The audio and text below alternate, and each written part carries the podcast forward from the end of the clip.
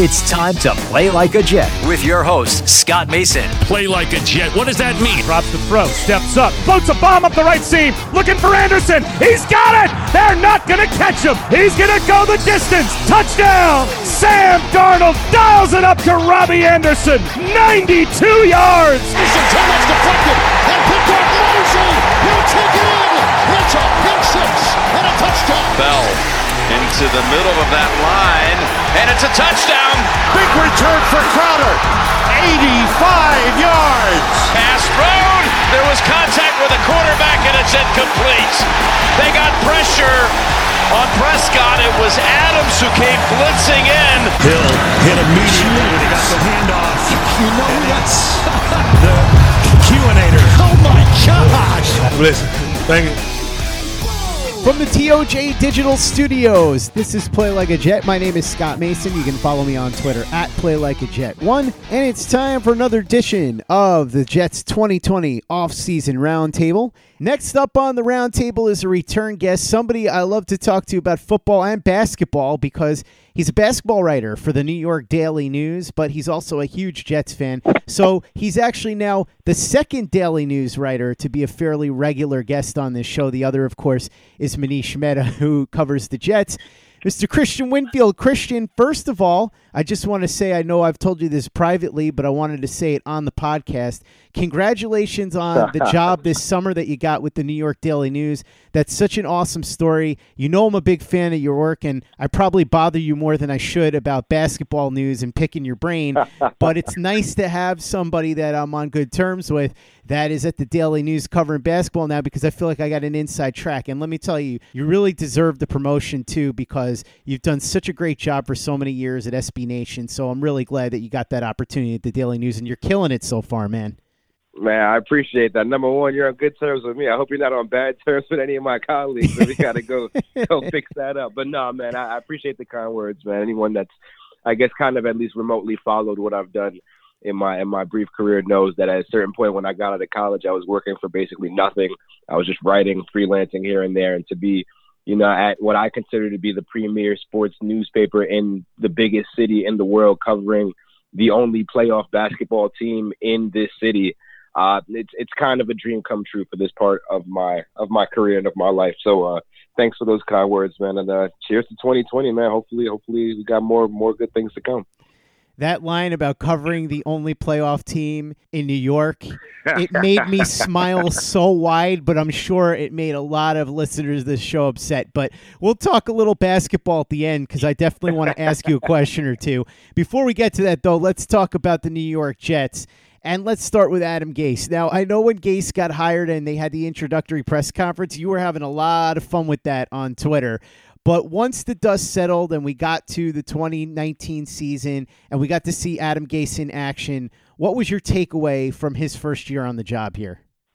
It, it was tough for me to actually even formulate an opinion on the guy because you look at the injuries. Everybody, he, he didn't even have, he really didn't have a quarterback for the first what five, six or so weeks, and and it's just, eh, but you know, what I can say about him is I I'm just have not been a fan of the way he just failed to utilize the best playmaker that we had on the team, which is Le'Veon Bell, and you know that was the most unsettling thing that that I had with Gase. Now you know what I'm saying. Now there's obviously he's he's there because of, of whatever relationship he's going to form with Sam Darnold, wherever he's going to take him in his career. He's supposed to be some sort of quarterback whisperer, and that is you know to be determined. We need to see that happen.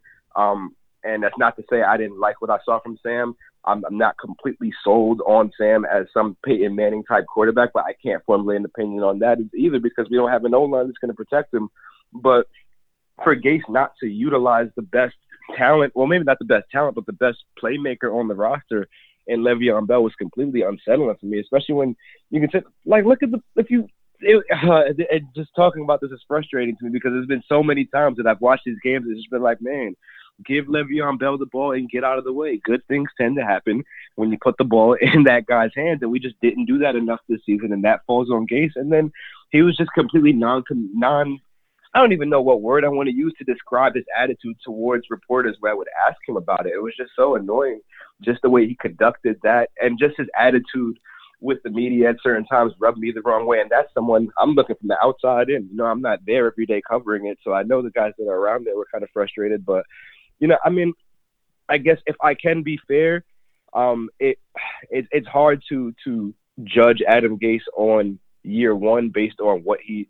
I don't necessarily. I don't want to necessarily say what he had to work with because that defense was was incredible. If anything, I, I tip my my cap to Gregg Williams because what he was able to do with all the injuries that he had to deal with was was absolutely amazing. That Jets defense was tough, um, but the offense was just for for for Gase to be touted as some type of offensive mastermind, a quarterback whisperer, and for for the offense to not really it, it was really behind the defense all year. If you ask me, uh, that's a little unsettling for me. I think that a lot of that stuff. I think I'll be able to form a more complete conclusion on him based on what the Jets do in free agency, if they're able to go shore up some of those some of those key areas they need to get in, in you know, we obviously need to protect Sam a lot better than we did last year. I feel like he was he was a running back out there more than he was a quarterback just because he's running from all these sacks or trying to. But uh, I think that Gase to me showed enough that he should be here for one more year.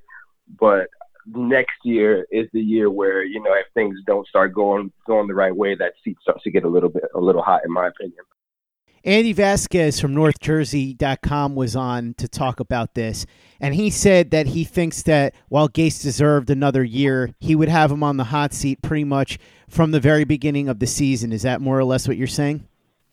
Um, very beginning of the season, it probably is too soon. I'd say around. I want to see what happens in weeks one, two, three, and and obviously if he's saying very beginning of the season, I'm thinking week one. I think Gase has showed enough in these last few weeks, that last stretch, these last couple weeks that the, the Jets were able to close out the season on. Uh, I, I was, I wouldn't say impressed, but you know, the team was able to finish the season seven and nine. I'm kind of happy with that because if, if you if you take away the loss of week one in Buffalo or at or against Buffalo, where, where everyone kind of died in, in week one, that's a win we should have had. You know, if CJ Mosley doesn't doesn't go down, I mean, if we don't start the season without Avery Williamson, this is probably a different team. You know, so there's so many variables, and that team kind of just uh, if we if we win that week one game, it's eight and eight, and obviously if ifs were ifs, you know, if we win that game, we might lose another game that we won. never know what happens, but um, I I think that Gase has earned enough rope to to kind of get us off his back at least a little bit into the into next year. Week four next year, if things are still looking like this, like the way they are this year, if we're not seeing any progression from Sam Darnold, if the, if the Jets still have Le'Veon Bell and they're not using him, uh, if the offense is still behind the defense, then I have some questions for sure. You mentioned Gregg Williams before. Do you give him or Gase more credit? And I think it's weird to say that you would want to give somebody credit for a seven and nine record, but considering that the Jets started one and seven this year, I think we all understand the context of that comment. What do you think, Gregg Williams, Adam Gase? Where do you fall on that? I, it's definitely to me. I don't even think it's close. It's definitely Gregg Williams. Uh, just in what what he's been able to do with all the different like look at our, look at our corners. We didn't really have any corners. You know, we, got Jamal Adams is obviously the guy.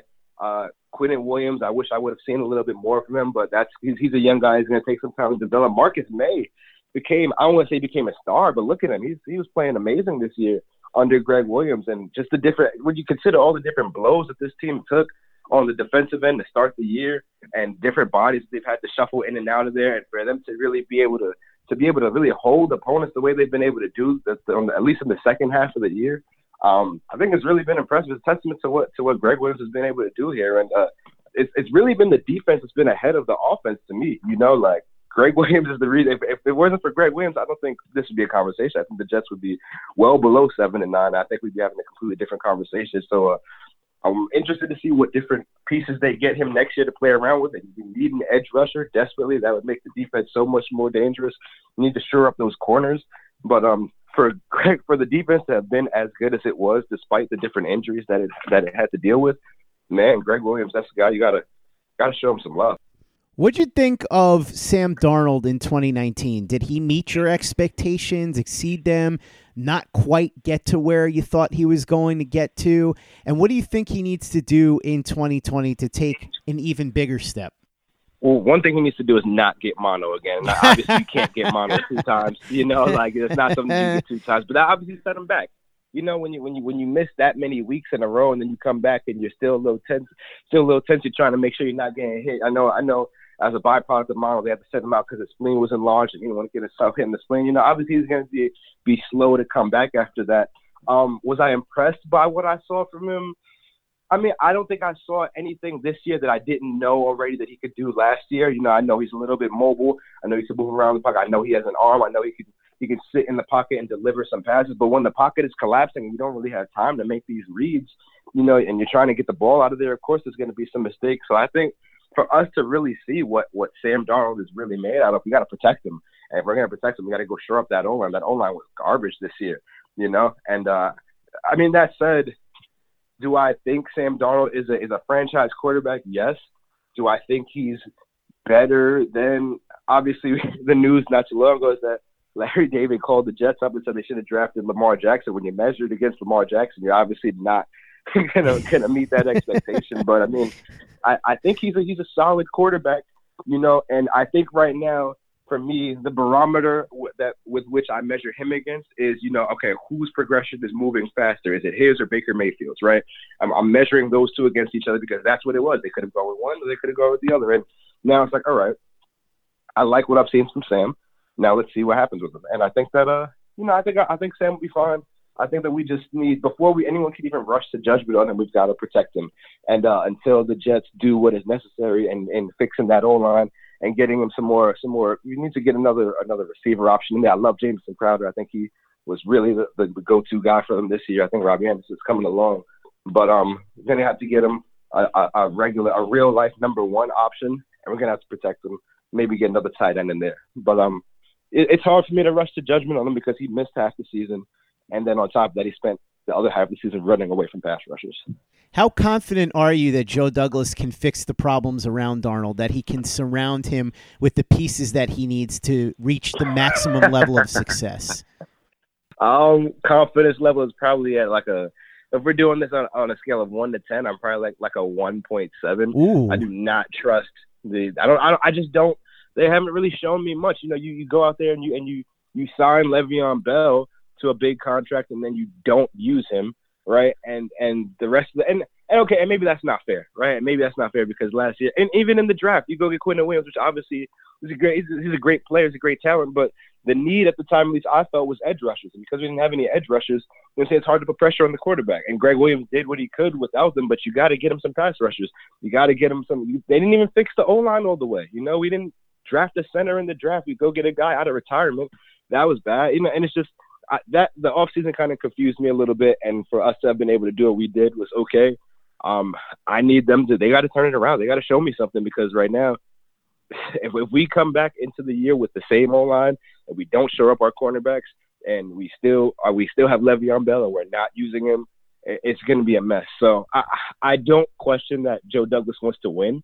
It's just he needs to take the right steps in order to get there. And you know you can't win if you don't secure yourself on the line. You got to have a good O line. You got to have a good pass rush.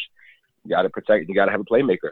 And uh, if we don't have those three things, we're going to be in the same place here next year. In fairness to Joe Douglas, he's not the one that went through the draft process. He's not the one that signed Le'Veon Bell, and he's certainly not the one who, after signing Le'Veon Bell, decided not to make proper use of him. That would be on Adam Gase ownership that is, that and Mike fact. Maccagnan. So we got to at least be fair to Joe Douglas, right?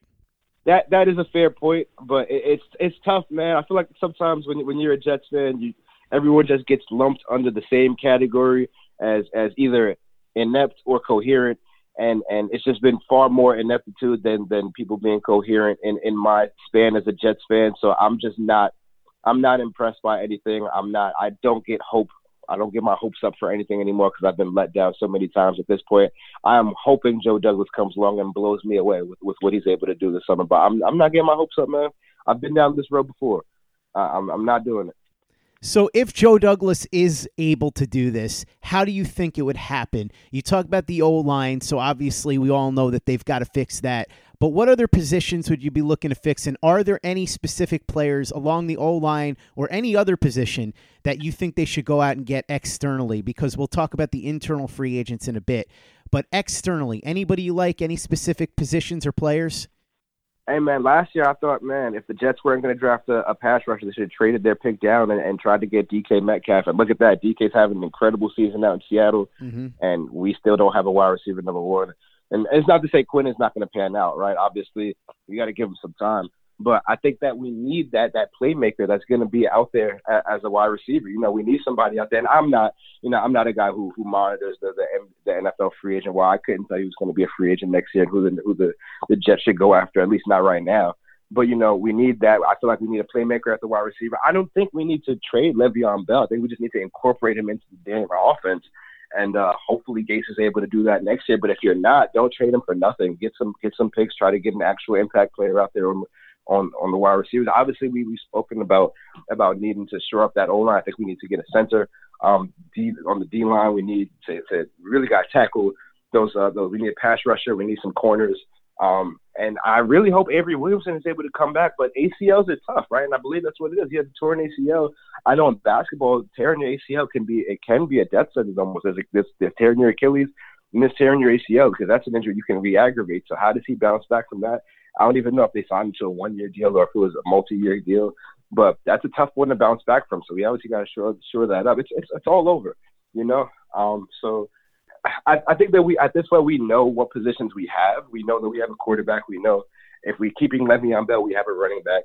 Uh, I I like our wide receivers. I like that we have Robbie, and I like that we have. I love what I saw from Jamison Crowder, and we know at least from what we saw this year is that no matter who you give Gregg Williams, that defense is going to be at the very least functional. So if we give him pieces, if we add a pass rusher, we get some actual serviceable corners in there that can actually cover their man, then we're then we're talking, you know. But I think it's more so on offense. What does Gase need to be able to really take Sam Darnold to the next level? And that has got to be your O line. You got to get a center. You got to get some tackles in there. And uh, I think that's where that's where we'll see the next step for this team because if you can't protect the quarterback, you can't win. Can't win games.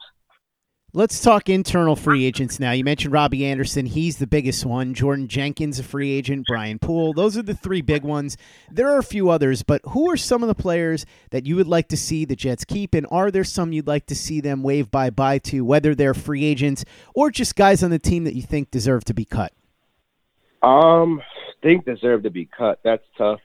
Uh, can we can we cut most of the O line and just bring all new fresh? let's draft. Let's draft all. Let's draft all offensive line. Now let's not do that. Obviously, we could sign some veteran guys, draft some some guys. Um, I did like what I I saw from Robbie Anderson uh, in my mind, I was internally trying to debate, okay, is this guy number one wide receiver or is he a number two? Can he be the go-to option? And at times he flashed that ability, you know, he can get downfield and make some plays, but I don't think he's going to be able to do that consistently enough to be a number one.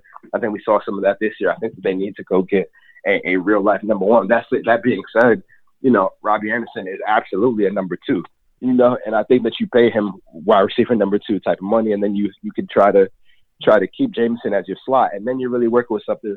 Um, but in terms of other free agents, I didn't really like what I saw from the corners. You know, you're talking about Brian Poole, and I get that, but there's got to be some other, some other some other guys out there that we can try to try to fill in there.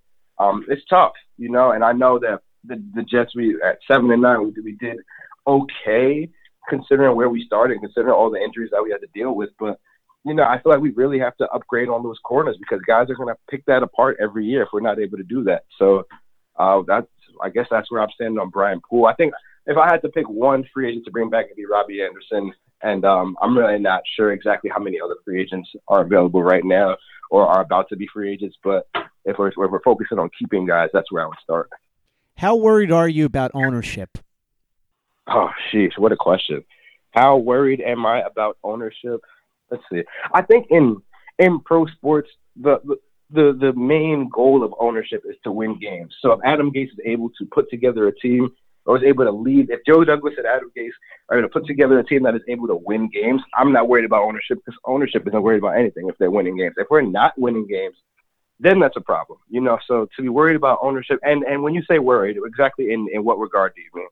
Just in terms of them being able to make the right decisions, hire the right people. I mean, they hired Adam Gase, right? So like, they didn't set the bar very high.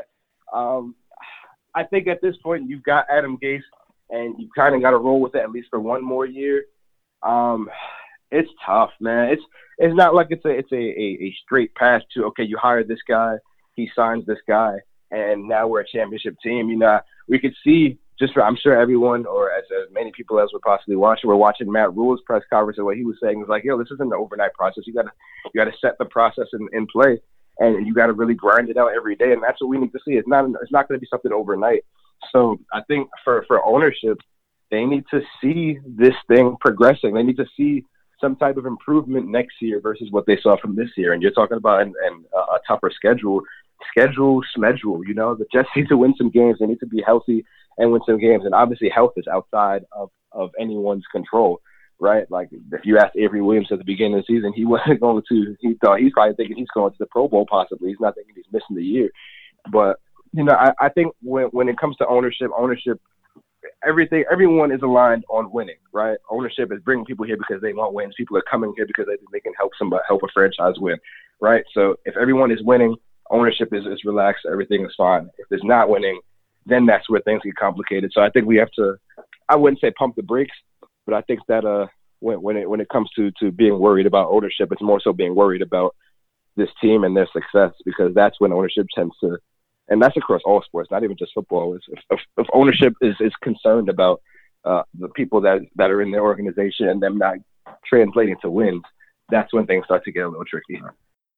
While sports can bring us so much joy, it can also bring us a lot of unwanted stress, and that stress can make it difficult to concentrate, relax, and get decent sleep. Sunday Scaries was launched in 2017 by two best friends and business partners, Bo Schmidt and Mike Sill. They operated a full service bar with 50 employees and were always exhausted. They tried all kinds of products, but they didn't work. Then they started experimenting with CBD. They loved the effects and regained control of their days and nights, but they wanted better CBD products. So, what they did for themselves was specially formulate CBD gummies with vitamins D3 and B12 that were super consumable, easy to take on the go, and effective. Long story short, their specially formulated CBD products and vitamins helped relieve the overwhelming angst they felt on a daily basis. So in July 2017, they named the company Sunday Scaries and began sharing their products with friends and launched their online store at sundayscaries.com. With tens of thousands of customers, monthly subscribers, and a 100% money back guarantee, Sunday Scaries has always been on a mission to transform a worrisome nation into a chill one. And right now, we have a bonus for you. Get 25% off all products at sundayscaries.com when you use the code OVERTIME. Again, 25% off all products at sundayscaries.com when you use the code OVERTIME. Hey guys, this is Greg Peterson, host of the podcast Hoopin' with Hoops. Despite the fact that college basketball is in the off season, it's never too early to get a jump start on taking a look at these teams because there is now 357 of them for the upcoming 2020-2021 college basketball season. I'm going to give you guys a deep dive on every last one of them, keep up with all the transfers in college basketball, and so much more. You are able to subscribe to Hoopin' with Hoops on Apple Podcasts, Google Play, Spotify, Stitcher, TuneIn, or wherever you get your podcasts. Hey guys, Greg Peterson here with the Baseball Betting Podcast. As we know, the MLB season is back in our lives. It's going to be a 60 game sprint, unlike anything that we've ever seen before. And I'm going to be giving you picks every single day, seven days a week with Major League Baseball. We're also going to be keeping up with the KBO as well. If you like baseball and you like being able to make some money, subscribe to the Baseball Betting Podcast with Greg Peterson on Apple Podcasts, Google Play, Spotify, Stitcher, TuneIn, or wherever you get your podcasts. Play like a Jet. Play like a Jet.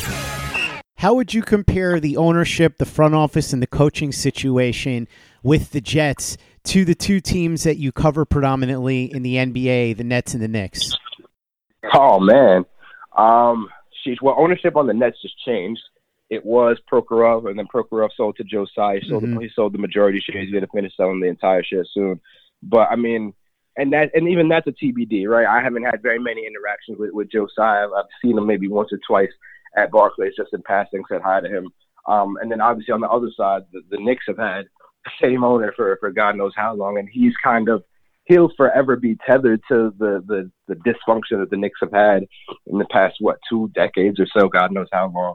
Um, and then and then with the Jets, it's just a situation where you know, and, and it sucks, but the last successful memory I have of this Jets team was was Mark Sanchez, and Mark Sanchez is forever tied to the butt fumble. So it's like, how far did we really get along that? But at the same time, Mark Sanchez went to what was it, back to back AFC Championship games, right? Mm-hmm. Like it, it, it all it all it all depends. So I think if I I don't I don't know if I could compare ownership across the three teams, but I will so but but what you can see are different approaches to ownership. Like I don't think Joe Tsai has any input on what players the Nets are bringing in, right? I think that's solely Sean Marks and, Kenny Atkinson. Those are the guys deciding on the on the roster. Meanwhile, Dolan says he doesn't want to be a part of the basketball decision making process, but for a long time that wasn't actually the case. He was he was you know in those meetings and trying to decide who's getting signed and whatnot. And now we've got the Jets, and I don't know actually how how do they how does how does ownership? You can tell me more about this because I'm not too too abreast about how they do things. Does, does ownership really sit there and sign the guys, or do they defer to to the people that they hire in the front office to do that? a lot of the complaints have centered around that they meddle a little bit too much, but more so yeah. that they don't know how to hire the right people or make the right decisions. And so that's why the franchise has largely cratered over the last decade. And I think a lot of people are worried about the direction of the team in the long haul because they don't trust Christopher Johnson. They never trusted Woody. So I think there's a lot of that in play. The same way that Knicks fans feel about Dolan, I don't think there's that same feeling with Nets fans about ownership. I think early on when Prokhorov took over, and it looked like he was trying to be some sort of low rent version of George Steinbrenner, people were concerned. But once he seemed to learn from his mistakes, bring in Sean Marks, bring in Kenny Atkinson, and do it the smart way, and then now we don't know exactly what's going on with Joe Tsai, but it seems like he's content to let Atkinson and Marks do their thing. I think Nets fans are a lot more confident than Jets fans are. Does that make sense? Yes, and and my my hedge, I guess, is I think that that Dolan tried to do that with the Scott Perry hire for the Jets. It sounds to me like the hires that they have made. I mean, and I guess it all falls down to, to Joe Douglas and, and, and Christopher Johnson, right? Is Christopher Johnson going to fall back and let Joe Douglas do what he does, or is he going to, as you say, meddle in that process? If he does, then that reeks of Dolan maybe decades ago. I don't know if that's still the case now, to where he has impact. You know, he says he doesn't want anything to do with the basketball decision making process, and that he's leaving that to Scott Perry. But if that's what he says, and if that's the same thing that, that Christopher Johnson says, but then he's also meddling in that process, then I think it all boils down to you got to have people who, A, you can trust, and B, you know, are, are solid. And you know, uh, Sean Marks and Kenny Atkinson are solid just because of what we've seen them put together in Brooklyn. You can say it about Scott Perry because of what his track record was before he came to New York. It seems like the Knicks kind of have a tendency of just ruining different things that they get that come into the building. It sucks, and we don't want that to be the Jets. And it's already happening with Le'Veon Bell. I think a lot of people would say that's exactly what happens with the Jets because we've seen many times where players come here. And you mentioned Le'Veon Bell. I don't think that the book is closed on him just yet because it's only been one year. So, as you said before, let's see what happens when they put an offensive line around him. But so many times you'll see players that come in here and just aren't as good as they were previously. And then you see guys that had track records of success that come in here and then they can't duplicate that. And I think a lot of people believe that there's some sort of curse around the Jets, the same way that Knicks fans feel that the Knicks are cursed. Yeah, that that is a fact. And I, and I hope the book isn't closed on Le'Veon Bell to your point, but just seeing how non-committal Adam Gase was to a player with the talent of Larry, it's disrespectful. It's disrespectful to, to, to bring in a guy like that and then have him immediately have to start hearing about trade requests because the head coach who doesn't really have much of a track record at all under his name doesn't want him on the team, and then that same head coach doesn't use him the way that a, a, a running back of his like you when you sign Le'Veon Bell, you're supposed when you sign him to a contract like that, you're supposed to get your money's worth. Give him the ball and get out of the way. And and even and it's not like it's not like we knew and we did know that the Jets didn't have an O line going into the season that was capable of Sam Darnold, right? Of capable of protecting Sam Darnold, let alone creating paths for Le'Veon Bell. But Le'Veon Bell was still able to be productive out there. So why not give him the ball more, right? And then when pressed about these issues, Adam Gase doesn't give you an answer. When asked if you're gonna, if you're gonna, you know, if he's gonna be a part of the team going forward, Adam Gase dances around. He's just he doesn't answer questions. Uh, he, it just frustrates me. It frustrates me talking about him, man. It's it's so annoying. But um, I, I don't even. I feel like I went off on a tangent here, and we're not even talking about the same thing. No, this is all this is all tied into uh, the Jets and the Knicks kind of running things that into the uh, into the building, and uh, I don't want to see that happen to Le'Veon. He's been nothing but professional this entire year. Um, so I, I just hope that there's a way to fix it because that signing kind of was the signal to me that like, okay, this is going the right way. This is the first star that we've signed that I could even remember I don't even know who, who the last star we signed was. Last guy I remember us that ha- having that that big of a star was like maybe Darrelle Revis, right? Has it been that long since we've had a star as bright as that? and for us to to get that caliber of a guy in free agency and then kind of just like not use him it's really it's really unsettling, man. I would say that the last time the Jets signed a guy straight away in free agency who is as big of a star as Le'Veon Bell would have been Curtis Martin back in 1998. Yeah. And if you Yeah. look at other moves that they've made, there were big players that they brought in. Brett Favre, but he was a trade. And there were other really good players that they've signed, but I don't think anybody has been a top three player at his position, at a skill position, that, as you said, is somebody that people that are only casual football watchers know very well. Le'Veon Bell is one of the best running backs of his generation, and we'll see what happens over the next couple of years, whether it's with the Jets or somebody else. But he has a real chance to go to Canton, and the Jets haven't had a player like that in his prime in a long time, really since Curtis Martin. So having him here and having that disappointing season with the offensive line, I think, really deflated a lot of people. But, Kristian, as you said, we did know that the offensive line wasn't going to be top of the line. I think where some of us went wrong is that our expectations were higher than they probably should have been, given a lot of warning signs. And I've talked about this on the podcast before, and you know exactly what went wrong with the Jets' offensive line last year. It was really bad, but they made what on paper looked like upgrades. You got Kelechi Osemele in here from the Raiders. Right. And yeah, he was coming off an injury and he hadn't been as good, but you figure he had to be better than what they had. You had Ryan Kalil coming in here off of the couch because he had retired, but you figured he had to be better than what the Jets were trotting out there last year. First with Spencer Long, who was absolutely horrible, and then Jonathan Harrison, Man. who wasn't much better. So you figure you add those two guys to the line, and it's got to be better than last year, but it actually ended up being worse. So this is another example of how sometimes things on paper don't really work that way in the real world. And we've seen that in football and in basketball many, many times. Yeah, you know what did work on paper? The Leonard Williams trades. I, I I did think trading Leo to the Giants and getting those picks back was a really was a really smart idea. Just because we didn't we, what we saw from Leonard Williams, it was just it looked to me like he was just regressing. It wasn't what we thought he was going to be, and and to get those picks. And then if I correct me if I'm wrong, isn't the fifth doesn't the fifth round pick turn into a fourth round pick if if if Leonard Williams resigns or something like that? What's the what's the deal with that pick? If the Giants re sign Leonard Williams before the start of free agency, that pick goes from a fifth to a fourth. Okay, and that probably isn't looking likely either, right? I don't think he's gonna. He didn't. He didn't play very well in the Giants jersey. Um, but either way, we got two two picks for him, and uh, it, it was just tough for me to kind of wrap my head around why you would draft Quinn and, and have Leo there when they kind of play similar similar positions, and now you have Quinn in there as the main guy. Hopefully, we'll see. Um, I, I think for Gregg Williams, the next thing is we need to see the development of Quinn. We need to see him turn into that type of guy who can just bully his way down the middle. And uh, I don't know, he's got he's got some moves. I like what I saw from him in spots, but uh, we need to see him take that next step. Um, but circling back, I guess that was a good move on, on the Jets half, getting rid of Leonard Williams and getting those two picks. So those two picks are going to be big. Those are picks we can use on linemen. Those picks we can use on skill players. We can get a corner with one of those. Um, I, I kind of I like that move a lot. That third round pick is at the top of the third round, too. So that's almost like a late second round pick.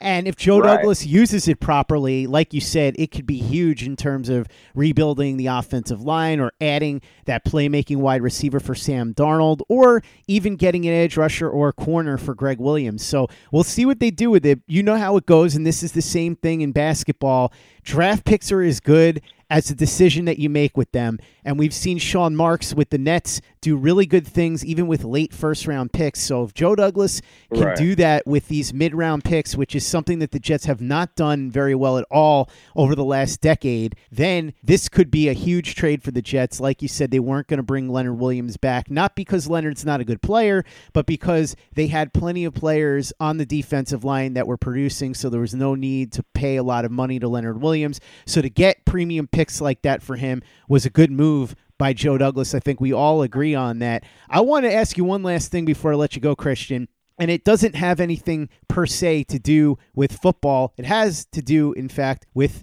basketball because I have you here. So I just want Okay. to pick your brain on something real quick. We got a lot of Let's Nets go. and Knicks fans listening to the podcast. So tell me what you think is happening with both teams. Where are they headed this year with the Nets? Is it just going to be a one and done this year in the playoffs and we're all waiting for Kevin Durant? Are the Knicks going to continue to play well under Mike Miller? Is Mike Miller going to end up being the long term coach? And then general NBA observations. Any hot storylines you think we should look out for? What do you see happening throughout the rest of the 2020 season? Man, playoffs. That's the only reason they've been able to, to maintain their, their standings is because seeds nine through fifteen in the East are equally as bad. Um, so it's it's tough for them. Obviously, when you enter the season uh, with Kyrie Irving and then he goes out and then Caris LeVert goes out at the same time, but they're kind of stuck in the middle of kind of like player development mode and and and actual playoff contention. And you kind of can't do both when you're in this scenario, right?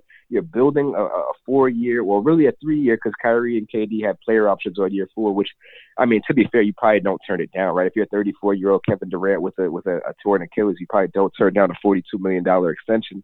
But you know, when you look at the Nets, it's like, all right, well, what were your expectations at the beginning of the season? For me, my expectation was this: boom, Kyrie's going to come in, he's going to get these guys in order. They're going to get back to the playoffs. They're going to be a little bit better than they were last year, right? If every, if everything is healthy, last if everybody's healthy, last year they won 42 games. This year they win 45. That was my number. All right, win 45 games, get to the second round of the playoffs, get killed, be reminded of why you need Kevin Durant. None of that happened because Kyrie got hurt. They looked terrible with him out there on the floor, even though he looked good. The rest of the team looked terrible. They were awful on defense. He goes out, Caris goes out. They become an incredible defensive team. Spencer Dinwiddie goes on a tear. Then Spencer Dinwiddie, well, now first then uh, they sign Iman, Iman Shumpert. They cut Iman Shumpert. David Nwaba gets hurt. Spencer Dinwiddie goes cold. And now this is a team where it's just like, man, what is the ceiling? So at this point, I think, hey, you make it to the playoffs. You're an eighth seed. You get destroyed in the first round by Milwaukee. And then you kind of get reminded of why you brought Kyrie and KD here in the first place. When you look at the Knicks on the other side, you know, they don't have these problems because they didn't get Kyrie or KD. They kind of spread the floor out. They got Julius Randle, they got a bunch of different guys. And uh, I, to be honest, I was one of those people who, I, number one, I'm not going to say I thought the Knicks were going to be a playoff team by any stretch of the imagination, but I did think they were going to be a 33 to 35 win team. Maybe, well, no, not 33 or 35, more so like 30 wins. Um, and I thought that would have been fair. You look at the, the talent that they were able to put together. Julius Randle should have been better. He should have been playing now. He should have been playing before the way he's playing now under Mike Miller. And uh, sometimes that's what it is. Sometimes it's a head coaching change that needs to be made. Um, I was talking to Elfrid Payton. I was I got to pick his mind a little bit. He was a guy who told me, "Hey man, under Mike Miller," and he didn't really want to say it because it was the level of respect that he had for Fizdale. But he goes, "Hey man, Mike Miller kind of gives me a little bit more leash to make mistakes, and you know Fizdale's a guy with a quick hook. If you make two mistakes, you're you're up out of there." And I think sometimes on a team like this, where it's so many new, different new pieces that are coming together, you got to give guys the time to to kind of to kind of just get to know and and play with each other on the floor. And um, I, it just it just wasn't a good setup for Fizz, especially because Elfrid Payton was the point guard on that team, and he was out for basically all of November. And once you when your only point guard options are, are Dennis Dennis Smith Jr. and, and Alonzo Trier, as talented as we want to think those guys are, they're not ready yet, you know. So he kind of didn't stand a chance. To be honest, this is a team where they probably shouldn't have had playoff expectations, and now they're outside of the playoff picture. I, don't want to say you can still salvage the season because there's no salvaging it, but this can still be a 25 win basketball team, right? This could this can be a team that tries to win 30 games this year. They might all be on the back end, but why not? If you can carry that momentum into next year, do it. The object of the of the game right now for the Knicks should be building that culture and that environment where a bullshit and, and lazy effort is not going to be tolerated, and two, where guys are, are learning how to win. I like what I've seen under Mike Miller. You know, I think that he's and and I think that a lot of people wanted Mark Jackson as the head coach, and I kind of was one of those people. But from what I've seen from Mike Miller, this is a guy who is playing, who's coaching like he deserves to be the, the, the face of this team right now until there's a star. And until that point, I don't see why not. When's the last time you've seen the Knicks draft a player and keep him for over five years? It's been a while, right? So at this point, draft picks aren't really going to save you. Establishing a culture of winning and teaching these young guys that you have how to win is what's going to save you. And uh, so is Mike Miller. I don't think you want to have R.J. Barrett with three different head coaches in his first two years. So uh, hopefully that was me giving you a brief synopsis of what's going on those two teams. Other quick storylines I think going on across the league. Number one, keep an eye on Markelle Fultz uh, in Orlando. He's balling out. He, he also hit two threes. That's the big step. Not only is he hitting threes, but he's just taking them. And the fact that he's taking them now, after obviously uh, shying away from them when he was in Philly shows that he's he's kind of he's becoming himself again. And if he can be himself, what we saw in Washington for that Orlando Magic team that basically has needed a point guard. Last year they made the playoffs and beat Toronto in one game with DJ Augustin, right? If Markelle Fultz is what you want him to be or what you thought he would be for Philly, for Orlando, that's great. And the other thing I'll keep an eye on is Indiana. Victor Oladipo is back, so the Pacers are going to be a team that might mess around and make the Eastern Conference Finals if Philly doesn't get it together. Uh, so those are two teams I keep an eye on. And yeah, that's all I've got for you. I know I was long winded, but hopefully I was thorough for you guys. Hearing you talk about the New York Knicks, I heard so many things that if I close my eyes, I could hear you saying Jets instead of Knicks because there's so many similarities to the situations wow. with those two teams. It really is remarkable how many similarities That's there are. Mm, yeah, when you think about it, I guess when you do, I guess uh, I guess you close your eyes. When you close your eyes and you talk about the net, the Knicks, you think about the Jets. That's interesting. They both need to do some of the same things. yeah, no question about it. Kristian, thanks so much for that. By the way, that is a preview of the Nets podcast that I keep threatening to start up. When I do, I'm going to twist Kristian's arm into co hosting with me. He doesn't know it yet, oh, but I'm going to find a way to twist his arm into it. Hey, man, the Daily News twisted my arm with, with a check. If you said the check too, I'm good to go. Let's get it. All right, you know what? Let's see what we can do about that. I think play like a net could be coming your way sometime in the not so distant future. Kristian Winfield of the Daily News, thanks so much for coming on. Really appreciate it. Love talking to you about the Jets and, of course, about the NBA too a little bit. For anybody that's not reading your work, and I can't imagine why you wouldn't be because it's awesome, and if you like the NBA at all, you should be reading Kristian. Go ahead and let them know what you've been working on, how they can get a hold of you, and how they can check out your work. Oh man, I mean, um, what have I been working? What have I not been working on? I work on whatever's in front of me. You know, I go to every Nets game not with just an eye on the Nets, but also an eye on who they're playing.